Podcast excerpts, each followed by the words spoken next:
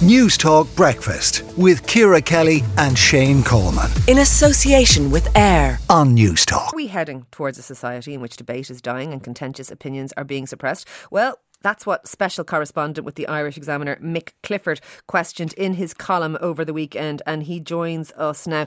Um, Mick, will you just talk us through what you wrote in your column? Yes, Ciara. Um, I suppose it, it, it, concerns really the, the, the whole issue around uh, transgender, a, topic I have to say I was relatively reluctant to come to, but I felt something had to be said about what had occurred. Look, as we know, there's an awful lot of discussion around gender dysphoria and gender identity issues at the moment.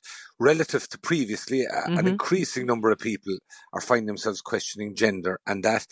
And within that, the, the, there are various strands of opinion about what is going on. And one person who uh, has relatively high profile in, in the debate is uh, psychotherapist Stella O'Malley. You, you, know her, she's frequently in the media.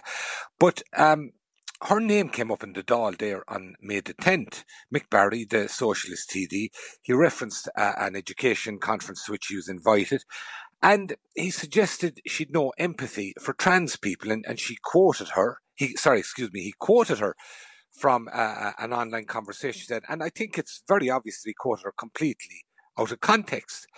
And what was interesting was that somebody's name being brought up in a negative way in the Dáil usually prompts a reaction.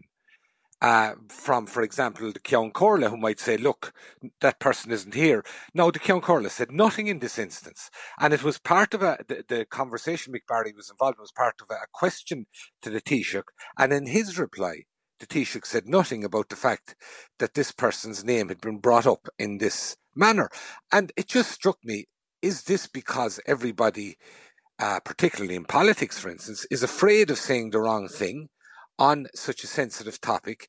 Because Miss O'Malley is an example online, people who stray from what's considered to be the correct orthodoxy are getting monstered. They're getting completely abused online. And I get the impression that it's something that everyone from politicians down are afraid to go near. Now, on one hand, I understand it completely because it's a sensitive topic.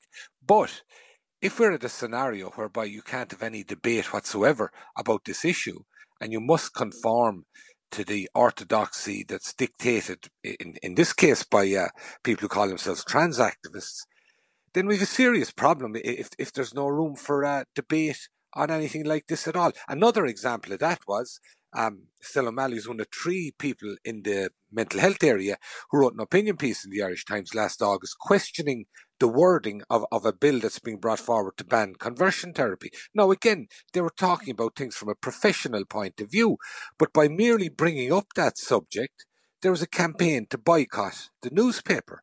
And among uh, those who did boycott it was the Union of Students in Ireland. And what struck me about that is most likely the people who are involved in that union are the politicians of tomorrow. So is this where we're going? That if somebody voices opinions that are considered not to be the correct opinions, they must be silenced in some form. And I just thought it was a kind of a worrying and Mick, is, development. Is this where we're going? Because even back in the day when Ireland was a very conservative place uh, and people would round on people perhaps with, with liberal views, I don't think it was ever suggested that they weren't allowed have those liberal views or they weren't allowed express them even if they certainly went against the hegemony of the day but we have moved in a direction now where if you you aren't part of the i suppose prevailing hegemony or, or, or, or orthodoxy where now it isn't that well you're you're out of step it's well now you shouldn't be allowed to say it Exactly. And, and, and the issue as well is that because so much of this debate goes online, which is, uh, and look, there, there are some fantastic aspects to the likes of social media, but one of the negative aspects is there is absolutely no civility. So it, it goes from debate, and, and there is a lot of debate online, but in, in some instances, it goes from debate to effectively abuse, and it goes from an exchange of views with an opponent to attacking your enemy, and, and in some instances going as far as dehumanizing your enemy effectively. And that is really kind of negative um, development, I would say. I mean, you have that development online. Now it's coming against as well a kind of fractured yeah, it's a political and social background po- polarized culture wars. Were, yeah. how was your article received online? Let, let me ask you. What, what, did you get positive and negative? Did you get abuse? there was some. I, I, I don't know what I go as far as saying it was abusive to me as such in this instance, but it was certainly uh, put out there that um, these views shouldn't be tolerated and that there should be no question of a debate. I got that kind of an attitude over our response over the Which, weekend. When you think definitely. about it, is semi-extraordinary. If you have psychotherapists who work in this area saying, "Look, we have concerns. There's not enough nuance, or whatever, or whatever it is that they're saying," to be told by by people online who probably know far less about it, well, you shouldn't even be allowed to speak. Is is it an anti-intellectual thing as well? Do you think, or is it just simply you're not allowed to express views that, that don't go with, with, with, with, with the mob? Well, that feeds into it as well, Ciara, because we're back to Michael Gove and uh, people being fed up with experts. And as we know, online in particular, everybody's an expert. And the point you made is very well made. You have, for instance, experts. No, there there is dispute even within mental health circles and what have you about these things, and that is as it should be. But that kind of debate or, or, or uh, an expression of opposite views is completely overtaken by this, what you might call self-righteous attitude that involves, um, basically people it, it, it's how how hard you can express these attitudes Yeah. and in some instances the level of abuse that seems to be the dictating thing rather than the force of any intellectual argument and you'd wonder can you trace a certain amount of that back to uh, Brexit and Mr. Gove being fed up of experts but that seems to be infecting an awful lot of areas of public life And can I ask you a last question? Do you, do you think the pendulum is swinging in one direction or the other? Do you think this is becoming an increasing problem, or is there a push back against that? I suppose self-righteous w- w- wokeness or whatever you want to call it.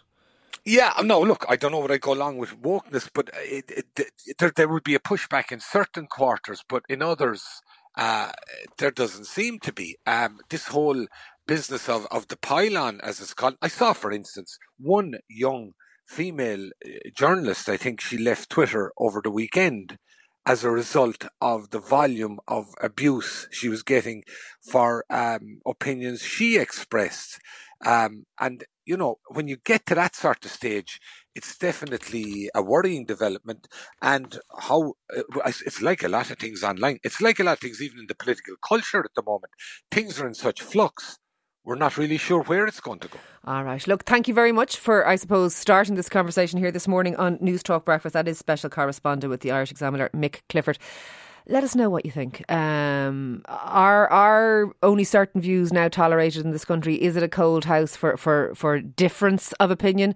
Um, is it not just this country? Is it is it the, the, the, the online space in general that has become hostile to, towards people and abusive towards people with different views? And is that going to end well for us? Five three one zero six at a cost of thirty cent. Or tweet us this morning at NT Breakfast.